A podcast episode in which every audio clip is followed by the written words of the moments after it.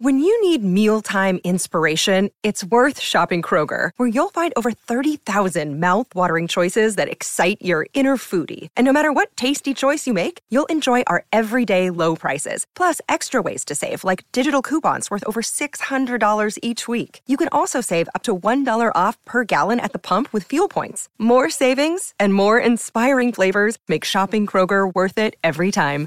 Kroger, fresh for everyone. Fuel restrictions apply on Super Bowl day. Not left off the list is Aaron Young, the coach of the Auckland Tuatara and the Sal's NBL. He joins us right now. Good afternoon to you, Aaron. Yeah, afternoon. How are you? Yeah, good man. Do you uh, care about Valentine's Day? oh, I mean, it's it's it's something worth celebrating. I, I I definitely think it's a it's a good day for some, but um, yeah. yeah. So okay, so we're not going to go down this path. Sounds like you've forgotten completely. That's okay. Uh, all righty, let's leave it at that one. You can you can feel uncomfortable whenever your partner talks to you about it. Uh, Reuben Te Rangi uh, joins the team for the Sal's NBL this season. How big a deal is that for you, and what do you think he will bring to the squad? Yeah, I mean it's it's a huge signing. I think just for for someone that uh, like Reuben, who grew up in Auckland and, and hasn't played in Auckland for probably close to six, five or six years. Um, it's an opportunity for him to come home, and um, we have a great relationship. So I'm excited about you know how that's going to transfer into onto the court. But um, you know he's he's an experienced campaigner. You know, just had his 300th game in the Aussie NBL. Um, we call him the young vet because he's been around the block for for so long. So uh, just his IQ and, and, his experience is just going to do our, our team a world good. Yeah, specifically, what do you want him to do? And I think the, the key phrase you used is his IQ. Yeah, I think probably the first thing that comes to mind is just his his intelligence on the defensive end, just being in the right spots.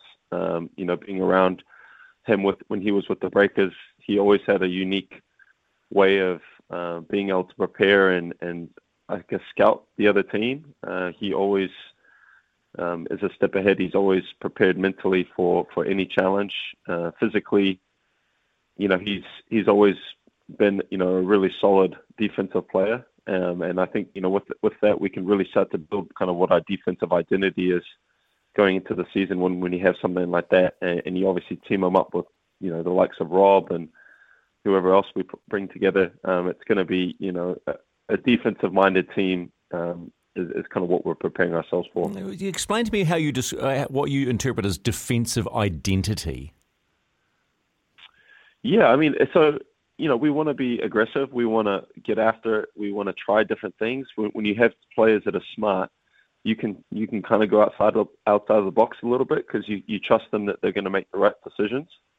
Uh, Reuben, in, in the past, especially in the ANBL, has been kind of given different roles with his defense. He's, very versatile. He can guard positions one through five.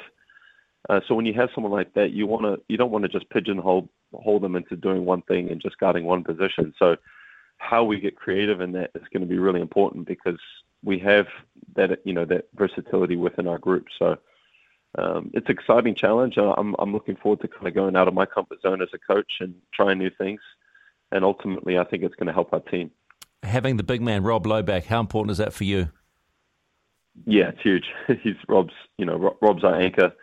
He's our leader. Um, he, he knows, you know, what it takes to kind of get it done. Uh, and it's just his size. You can't teach the size. So we're excited about bringing him back. He had such a great into the season in the playoffs last year.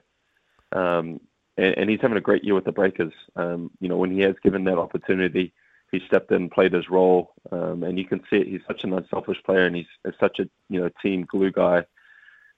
Even if he doesn't get the opportunity that he feels like he deserves, or if he's not playing as, as well as he'd like, he always kind of remains the same kind of person, and that's so important for a group like the one that we have. Aaron, we talk a lot about the Sal's NBL now being on ESPN, and that deal has been uh, extended. So this competition, this regional competition, this competition that we, we has so much history in New Zealand, is now being seen in the states, and it's it's a huge opportunity for a lot of young players. But how about as a coach? Do you sense, any, or do you have any sense of, you know, if I do okay here, maybe someone's going to pick me up. Maybe I can I can move to the states, uh, be an assistant, work my way up. I mean, d- does that go through your mind at any time during the season? Um, not so much maybe during the season, um, but I've definitely thought about it. I'm, I was actually born in the States, so I have an American passport, so it's a lot easier for me to get over there if that's, you know, part of the journey that, you know, takes me there. Um, I'm always open to, to new opportunities. Um, and, and States is, is definitely appealing, especially if you get in the right program.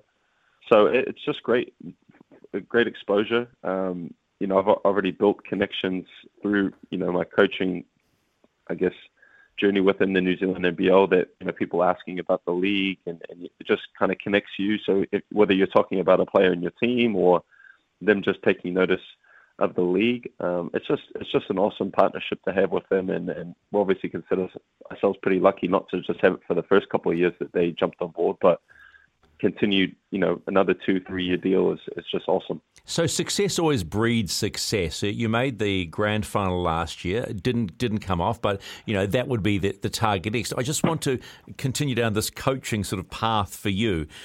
If someone came along, do you think it would come from a college system first and then advance from there? Um, yeah, I mean, definitely, definitely. Um, the college is, is a little bit harder to crack uh, oh. unless you have to have really good connections. Um, but I, you know, I've, I've got a reasonable amount of, you know, connections that I can tap into if I really wanted to go down that mark. I think, I think, I guess the basketball on this side of the world goes is, goes a little bit underrated, um, especially in Australian NBL. Like that's one of the top top leagues in the world right now. Um, I would love to kind of immerse myself in that environment at some stage.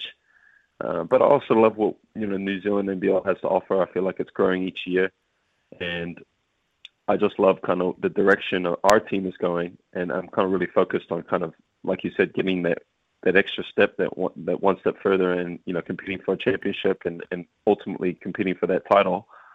But you know, at the end of the day, it's about just how we kind of obviously prepare ourselves each day, and I think we you know we got the right group to really make a push at it.